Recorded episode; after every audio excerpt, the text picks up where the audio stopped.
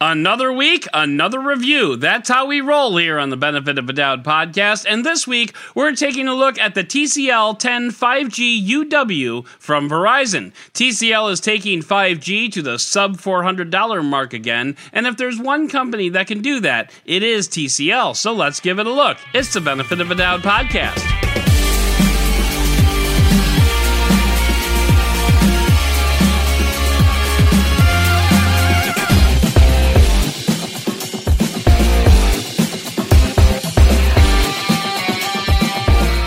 Hello and welcome to the Benefit of a Dowd podcast. I'm your host, Adam Doud, and this week we have a pair of reviews for you. The first, of course, is the TCL 105G UW, as I mentioned during the intro. The second is the Zhiyun Smooth X gimbal, and I'm just going to say it right here. I don't know how to pronounce Zhiyun. I've been using their products for years and I generally try not to say their name out loud. No one on the internet knows how to pronounce it either. So, anyway, I'm reviewing that too. But first, we have to get to the news of the week.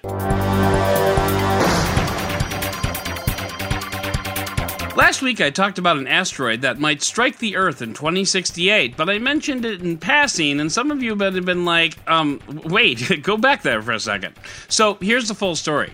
NASA has been tracking Apophis, named after the Egyptian god of chaos and one of the OG villains on Stargate SG-1 BT dubs. There's a slight chance that this asteroid could strike the Earth in 48 years. The asteroid was first spotted back in 2004, and at the time, scientists concluded that it was gonna be fine everything's fine. However, those calculations were determined using true gravitational orbit and didn't account for the asteroid passing near the sun. It turns out when an asteroid flies through space and passes near a star, the warm side gives it a tiny little push to one side that ultimately alters its orbit, bringing the impact scenario into play. Right now, the odds are about 1 in 150,000, which might seem like a teeny tiny bit, but if you ask me, that's a teeny tiny bit too much. Apophis will make another close pass at Earth in 2029 on Friday the 13th, because of course it will, and scientists will be able to better track it at that time and figure out how deep we'll need to build our bunker.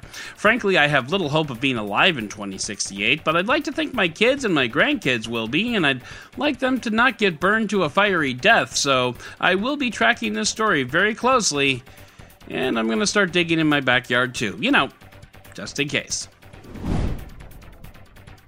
This next story is more of a PSA for my US listeners. According to state tax code, if you worked from home during this pandemic, you might need to update your tax forms with new withholdings in order to properly pay your taxes next year. Now, I'm not a tax expert, but from what I gathered, this applies only to people who live in one state and work in another, but remained in the first state due to lockdowns and whatnot. This also applies to people who work for the man and are not self employed or freelance, FYI. All the same, definitely something to mention to your tax preparer when you sit down with them in January, not April, because you're a responsible taxpayer and not a procrastinating freelancer like me. Ezra Klein is an editor over at Vox, which I'm sure you probably know by now is a company that I use frequently as a news source. Ezra wrote a book last December about how very polarized people have become. Surprisingly, social media didn't get a chapter or even a footnote, and as such, this story will actually remain a footnote of its own in this news segment. Klein recently sat down with Wired for an interview, and as it turns out, over the last 50 years, media and political institutions have taken more and more extreme positions on issues in order to appeal to to a continually wider base. It turns out we didn't need social media to do that. We just needed individuals and organizations that didn't want to be confused with the other side. Basically, think of it like this you have one candidate that is for, I don't know, I'm going to make something up here gopher control. Them gophers gotta go. Why gophers? I have no idea, but it's my podcast. Anyway, so one candidate wants to nuke all the Gophers. The other candidate is like, well, sure, Gophers suck, but we really should be focusing on Twinkies. Now, this candidate doesn't want to not get elected because some followers want to get rid of Gophers, but they don't care about Twinkies, and that other guy really wants to get rid of Gophers, so let's just vote for him. So the second guy goes after Gopher lovers because a lot of them don't like Twinkies either, so let's just get on board that train and voila! Polarization, 1955 style. Now, is this all very simplistic and stupid? Yes, once again, my podcast. So, if you want to know more about it, check out the article in the show notes, or better yet, just go pick up the book. And since we're flirting with non tech stories here, let's get one more out of the way. But there is a tech angle here, so just, you know, bear with me. Nandi Bushell is a 10 year old drumming prodigy from Ipswich, England, who posted a viral video playing drums to Nirvana's In Bloom a few months back. The drummer for that song, Dave Grohl, is currently the frontman for the band Foo Fighters. Now, Foo Fighters has had various encounters with the internet, most notably in Italy a few years ago when around a thousand musicians gathered together to play one of their songs. It's kind of a long story. Anyway, so this 10 year old whose passion for playing drums you can just see in her face, and it's just delightful. She issued a challenge for a drum off to Grohl, and he caught wind of it, leading to the frontman of a famous rock and roll band and a 10 year old kid from Ipswich having a drum off over Zoom and forming a fast friendship. And that's what's really awesome about the world that we live in. Two people from opposite sides of the world can form a connection over something they love. And that's honestly not all that different from you and me. We form a connection over the tech we love, and at no other time in history was this ever possible. And that's just the best thing ever. Love you, peeps. But let's get back to the tech. And speaking of listeners, I wanted to start off this next news item with an email that I got from one of you. Benefitofadoubt.com slash contact, by the way. And it comes from Jason who says, quote, Don't talk bad about printers, dude. They all just have filthy attitudes. I am a 20-year tech, so I'm wondering if are you using crappy inkjets or laser jets? If inkjets, you're getting what you deserve, and guilty. If you're using an HP LaserJet, there are better options than HP. Anyway, great show this week. And thank you, Jason. Great email. And yes, printers are the devil, but this news story comes from the Electronic Frontier Foundation talking about HP and how it is. Well, I'll put it the way the EFF did the Darth Vader of sleaze. Because recently, HP changed an ink policy that it had from free ink for life to a subscription plan for 99 cents per month, or your printer will stop working plan. Um, basically, once you, air quotes, subscribe to HP's printer ink replacement program, you're in for life and you cannot opt out of it lest your printer just stop working. And HP did all this when? During a pandemic where millions of people are working from home and using printers to print up important work stuff. Needless to say, the EFF is none too happy with HP, and I'm happy I haven't yet subscribed to that ink program because now EFF that. And frankly, FHP, if you know what I mean, because it's a big time jerk move from a company that has a history of jerk moves. And damn it, why did you kill off WebOS? Sorry, not sure what happened there. And suddenly, a new competitor enters the aerial arena. Just one week after we saw DJI release its latest DJI mini drone, we get an announcement from Sony that it is entering the drone arena itself. And why is this significant? Well, drones are also called sky cameras, and Sony knows a thing or two about cameras. They're probably just still working on the sky part. Sony is also a large enough company that can afford to enter a new market and work its way up from scratch. It's been doing that with smartphones for years now, and Lord knows those aren't making any money. DJI has long dominated the drone space, which is a space in desperate need of a second competitor because there's DJI, then there's 50 yards of crap, and then there's everyone else. To say that DJI has dominated the drone market would be like saying that Earth has dominated the human market. It's a little silly which really makes DJI all the more funny because its dominance has grown and grown, and it's really just competing with itself at this point. The DJI Mini 2 is a lot more than $50 better than the OG Mavic Mini, but DJI is keeping the price competitive presumably with itself. It's actually a little weird. Still, it'll be nice to see some other companies up in the skies, and we'll learn more about what that means next year. And before we get to our big Apple news of the week, Apple dropped a smaller announcement indicating that developers will have to start submitting air quotes nutrition labels along with their apps, advising what permissions will be asked for and why. This will give users a better idea of what an app will do and why it'll do it. More so, it'll cut down on the developer's ability to surreptitiously get permissions without explicitly saying why it needs them. There's very good reasons why a gas finding app needs your location. Gas Buddy, but there's no reason to need it when the app isn't active. Gas Buddy. Whoa, boy, I can't wait to read up that nutrition label on Gas Buddy, am I right? What are you going to tell people, huh, Gas Buddy? Yeah, I thought so. Getting back to the issue at hand, though, developers need to be very clear about what they're asking for and why. A generic, we need access to your phone logs, is enough to make some people second guess that app entirely, but many, many people just hit OK or allow and don't give it a second thought, and that's what Apple is trying to fix here. And speaking of Apple trying to fix things, next on the list is Apple's broken relationship with Intel because this week Apple rolled out its One More Thing event where it introduced a new MacBook Air, new MacBook Pro, and new Mac Mini, all running Apple's new ARM based chip, the M1. Apple went into a lot of PR detail about the M1 and why it's amazing, and I'll be honest, my eyes kind of glazed over a little bit. The M1 is built on a 5 nanometer process, and it took a lot of the components that you'd normally find all over a circuit board and compressed them into just one processor, which is really cool. And it's also very power conservative, and well, it doesn't require a fan, which is awesome. The new computers will all run this new silicon, and Apple assures us that all the big developers are on board and will be launching their own apps to work with ARM architecture in the near future.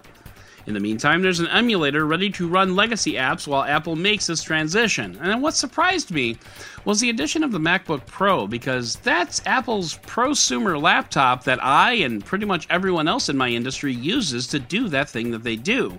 And for the most part, using ARM architecture isn't that bad except when you try to do things that I try to do.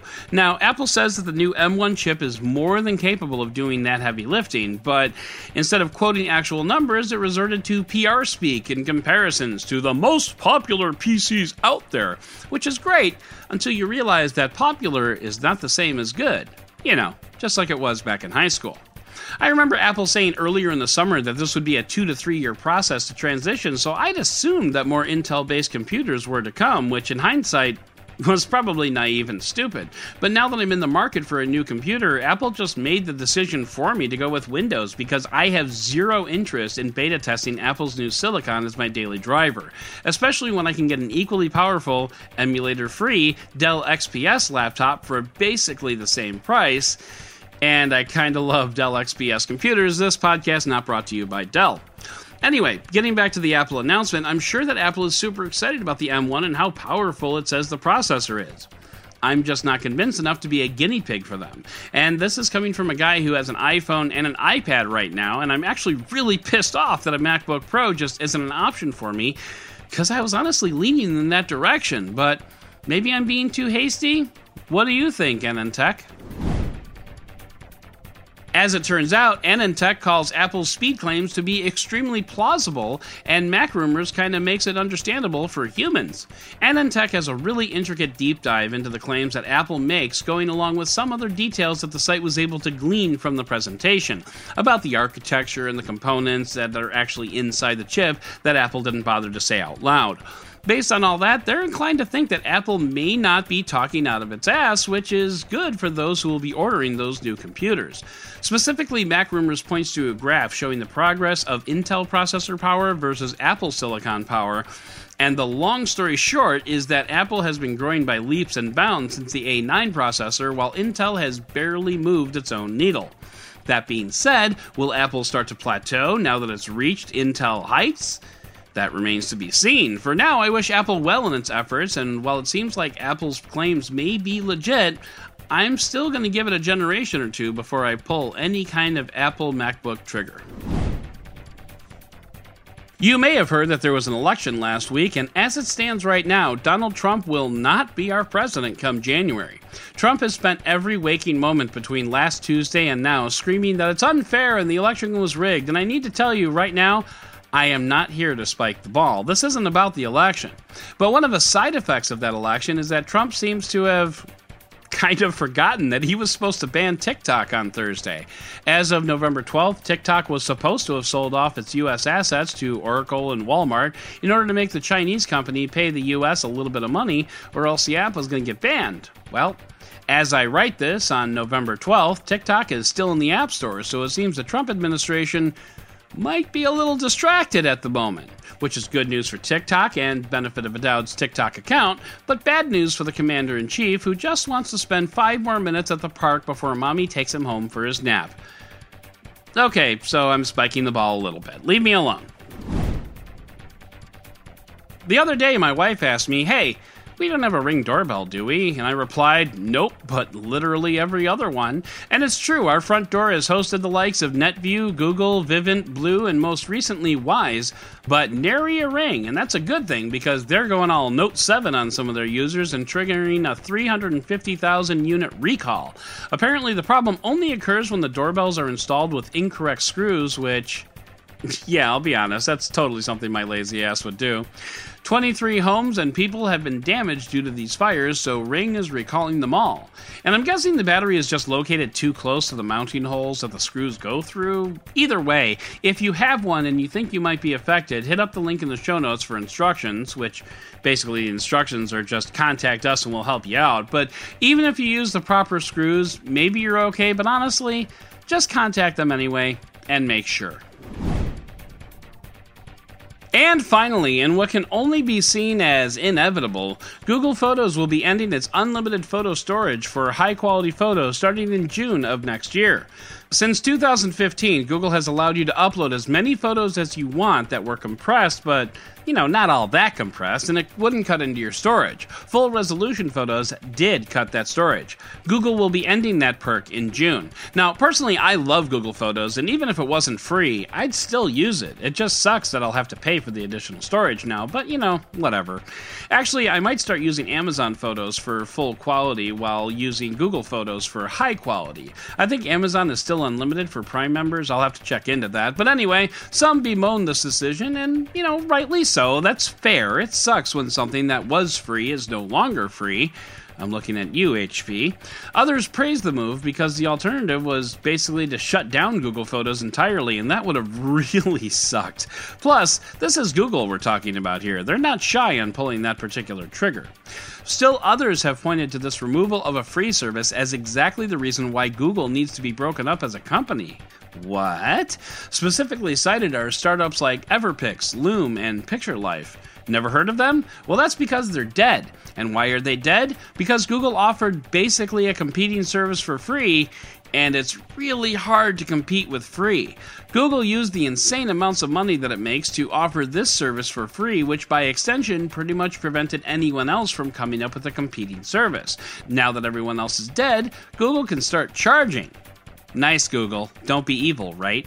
Anyway, high quality photos uploaded until June of next year will continue to be free and unlimited. Additionally, full resolution photos uploaded from Pixel devices will continue to be free as well, which is a nice bonus for Pixel users.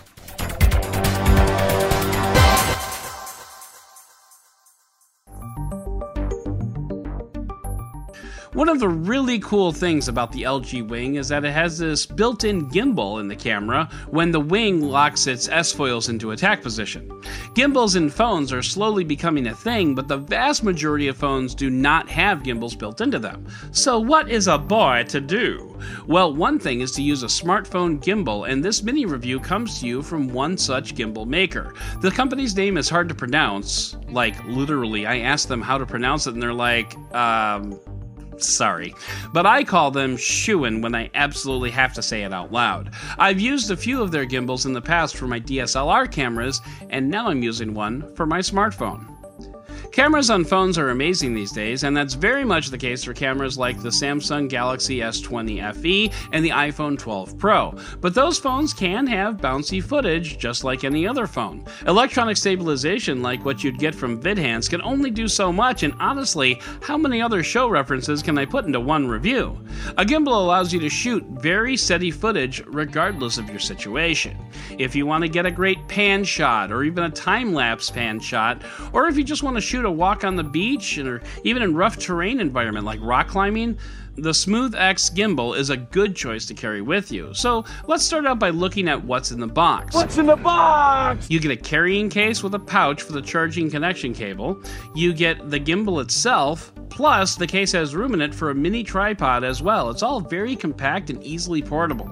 The gimbal itself is made of plastic, but I wouldn't say it feels cheap in any way. There are two buttons and a joystick on the handle, which we will get to. Plus, the gimbal extends out to 26 centimeters or just under a foot, and it turns the gimbal into basically an enhanced selfie stick. Of course, you can use the gimbal to lift your camera up and get a higher shot that you might be looking for, or you can, you know, use it as a selfie stick.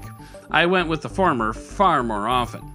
As I mentioned, the gimbal can come with a mini tripod, which gives you an extra 6 inches or so to grip the gimbal. Plus, and I didn't mention this before, the gimbal handle has a standard 3 8 inch tripod mount on the bottom, so you can even set the gimbal on a full size tripod for extra smooth shots or pans or whatever you need. I particularly like the mini tripod because I can set it on a table and then use the joystick to get some really good pans.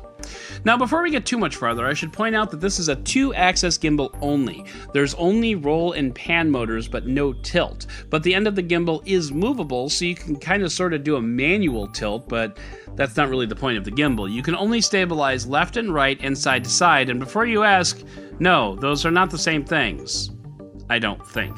Gimbals like the DJI Osmo Mobile can move on all three axes, and this one only moves on two. It takes a little getting used to, especially if you've had three axis gimbals in the past.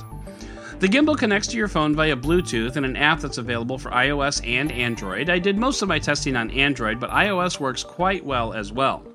I've read that the Xiaomi app isn't available on all Android devices, but I have yet to come across one that didn't work. On previous gimbals that I've used, I've run into connectivity problems when using the gimbal in a crowded place, but we're not allowed to go to crowded places now, so I can't speak to whether or not that's the case here. The app also has a camera function built in that allows you to activate other modes like follow mode. You can draw a box around an object on the screen and the gimbal locks to that object. Then, regardless of where you move the gimbal, that object stays in the frame. It can also do the same thing for faces, which again kind of drives home the selfie stick portion of this device. The buttons on the handle are well placed and easy to use. The mode button allows you to switch between roll, pan, follow, roll, follow, and lock Honestly, I'm not a cinematographer, so the differences those modes make are completely lost on me, but I have been assured by, you know, whoever, that they're really, really cool. Mostly I use the gimbal for pan shots for YouTube and stuff like that. The record button is handy as well. You can start a video recording or take a photo. Plus, multiple presses allow you to cycle through the video and the photo mode and switch between the front facing and rear facing cameras, which is pretty cool. You can also use the side button for zooming in and out, so all the controls that you need are right there. The app enables you to do other stuff like edit videos and post to social media. I didn't really dig into those features too much. I have a work workflow in that regard that works for me, but if that floats your boat, go for it. There are some downsides here, though. First and foremost is the fact that this is only a two axis gimbal. Not that tilt is all that valuable, but in some situations it can be.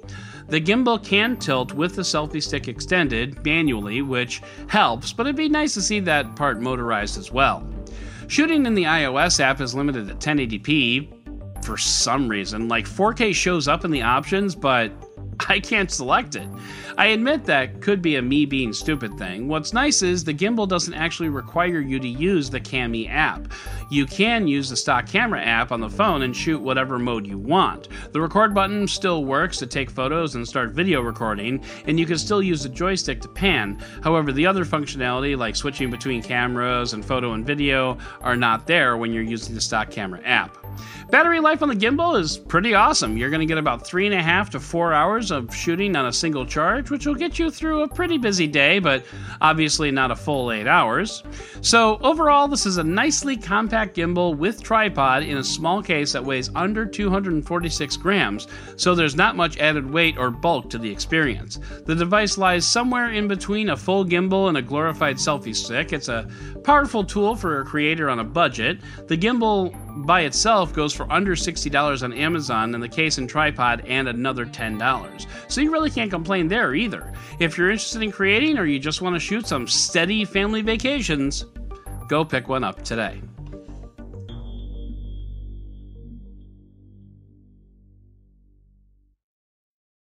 Early in the year, I got a chance to play with a TCL 10 Pro, and it was a pro in everything but price. And at that time, TCL teased a third 5G phone coming to the market, but wasn't able to say much about it.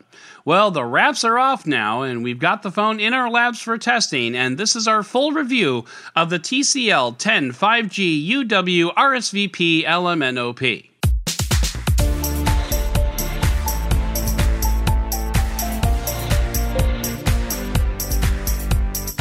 One area where TCL has proved its mettle this year is in the build quality of its phones. The TCL 10 Pro was a masterpiece in phone craftsmanship, and the TCL 10 5G takes it up a notch further. Normally, I start every review by talking about the hardware, but it would be criminal to do anything else with this phone in particular because, damn, people, it is cherry glass front and back, which is not unusual, but on the back of the phone, TCL has a geometric pattern that's really hard to describe for an audio podcast. It's a good thing I have a YouTube channel now, and I unboxed this device for that channel, so go give that a look. Basically, I'm going to use the term transflective again, which I know is a word, but I'm not sure it's the right word. But the light flashes off the back of this phone, and it's gorgeous to behold. TCL is no stranger to making phones look absolutely stunning, and the TCL 10 5G might be the stunningest, which is definitely not a word, but I'm using it anyway. Since we're already on the back of the phone, let's stay there for a second to talk about the triple camera setup. There's a 48 megapixel main shooter, an 8 megapixel ultra wide, and 5 megapixel macro lens. Like the 10 Pro, the camera array has two flashes, one on each side, but unlike the 10 Pro, the camera bump is raised. I mean, it's raised by a millimeter, but it's still raised. Also, on the back of the phone, you'll find a square fingerprint reader, which is accurate enough for government work. On the right of the phone is your power button and volume rocker, and the headphone jack is on top. There's a single bottom firing speaker which is easily accidentally covered while gaming.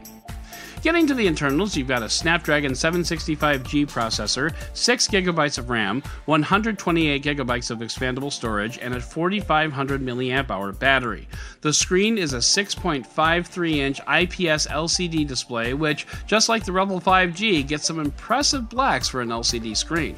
That's probably because of Next Vision that TCL is working on these days, which we talked about a bit in the Rebel 5G review. Next Vision is basically a display optimizer that allows you to adjust the temperature of the screen, increase readability in sunlight, upconvert SDR to HDR, and even switch the entire phone to a grayscale reading mode. It basically makes colors more vivid and provides sharper detail on the screen and allows TCL to do some cool stuff with their panels. I get the feeling NXTVISION is going to be around for a while. And that nicely transitions us into software. What you've got here is a mostly stock Android 10 build with a crap ton of Verizon bloat. A clean install of this phone got me a whopping 49 apps installed, many of which are Verizon's apps for call filtering, billing, cloud, etc. Also included are Candy Crush, ColorHop 3D, Netflix, Pluto TV, and more. Just yuck. Returning to the software department are TCL's swiping folders. Basically, when you open a folder, you can swipe left or right to move to a different folder. It's a handy shortcut when you accidentally open the wrong folder, and I miss using it when I'm not on a TCL phone.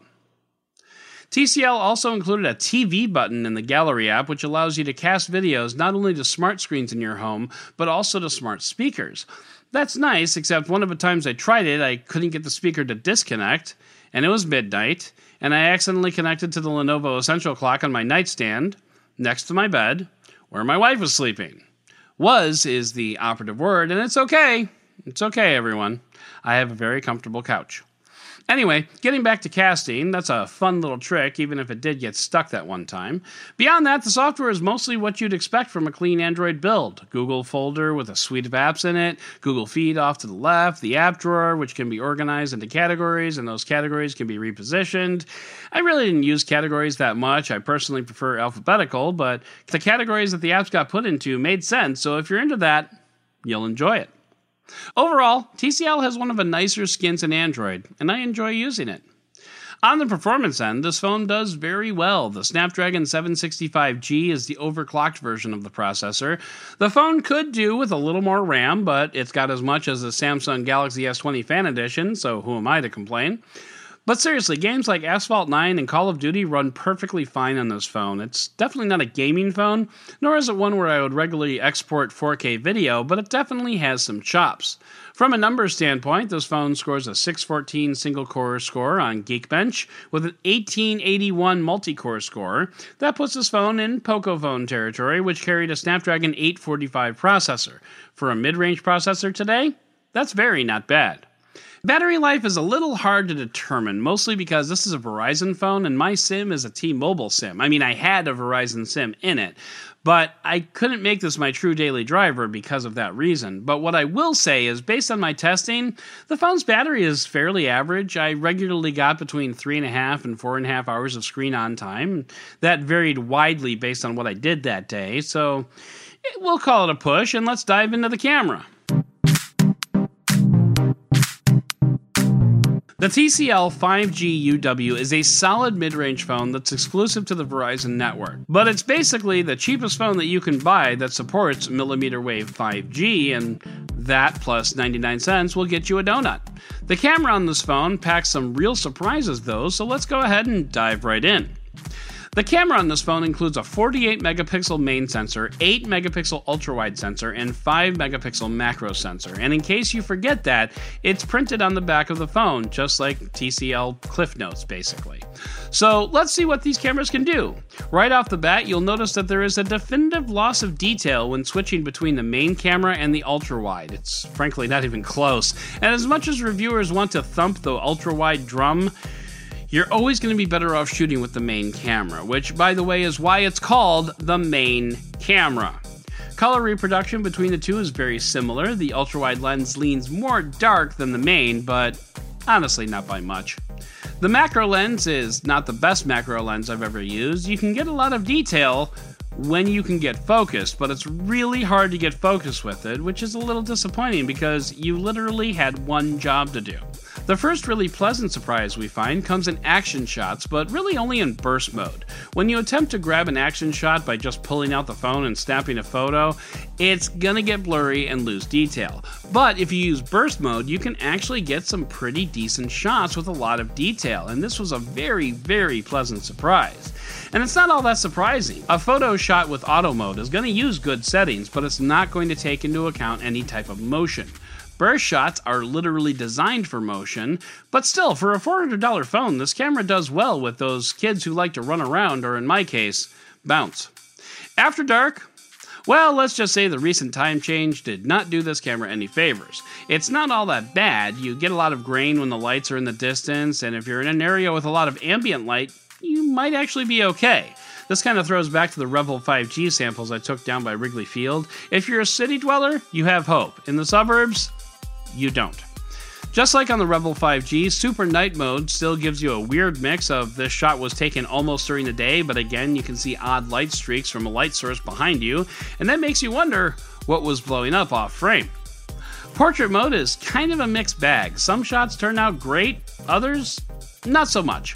When the subject is not immediately clearly in the foreground, like if they're standing a bit too far back, portrait mode goes all over the place. And finally, we get to zoom, and I'm here to tell you just don't. Not 2x, not 4x, and sweet Jesus, don't even think about 10x. Just don't do it. If you're looking to make a mosaic out of tiles, then maybe you're going to be in good shape. But if you want something real, just do yourself a favor and walk closer. And finally, we get to video, and I'm sorry to say, Video is not really good at all with this phone. Focus in particular is a problem, and I get the feeling that if TCL can push a software update to fix that, that would largely fix most of the problems, but that is far and away the biggest problem. Stability is also not that great, but it's actually hard to tell with the focus going all over the place. At night, you get the same problem. I sincerely hope that this is a problem that TCL can fix with an update, but for now, that video camera, it's kind of terrible. The exception that proves the rule, though, is my favorite super slow mo. It captures a lot of detail in a super slowed down action. I will never stop loving these videos, and this phone does a good job with it. And what else is there to say here? This. Hooyah! No, don't say words. Uh, don't say words. Okay. Okay, I won't say words. Well, you heard her, I am not allowed to say words. So I guess that's gonna do it. And finally, let's round out this review with some real talk about 5G. And unfortunately, in the two weeks I tested this device, I wasn't able to get myself downtown to test the 5G network. But that doesn't mean I won't be able to ever. I've got a trip planned and a video planned for the entire Chicagoland area during an upcoming weekend, so I'll be able to report back on 5G performance then. That will definitely be a YouTube video, and I'll probably give it a good overview on the podcast as well, so stay tuned for that. What I will say is that I often found myself on Verizon's 4G network because even its 5G sub 6 network is still not as awesome as it would like you to believe. What I can tell you is that this phone does support Verizon's high speed 5G millimeter wave network, if you can find it, and that's pretty slick for a $400 phone.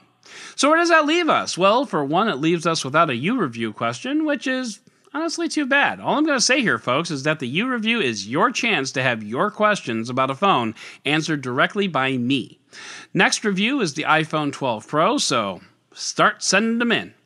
Anyway, overall, this is a really solid buy for $400. The hardware is absolutely gorgeous. The software is Verizon, but otherwise very slick, but the camera is really just okay. Actually, I would say that the camera is on par with what you'd find in a mid range phone about two years ago, but that's not so good today. So at the end of the day, this will not blow your mind, but it's only $400 and it supports Verizon's millimeter wave technology whenever Verizon decides to not suck at it. Of the $400 phones that we've seen thus far, coincidentally, most of which were made by TCL, this is probably my recommended buy, but it is a Verizon exclusive. And if you're not a Verizon customer, then never mind. Have I mentioned that I don't like carrier exclusives? But seriously, this is a very solid phone for a good price point. So if you are a Verizon customer and you're looking for a new phone with 5G for a low price, this is pretty much your one option.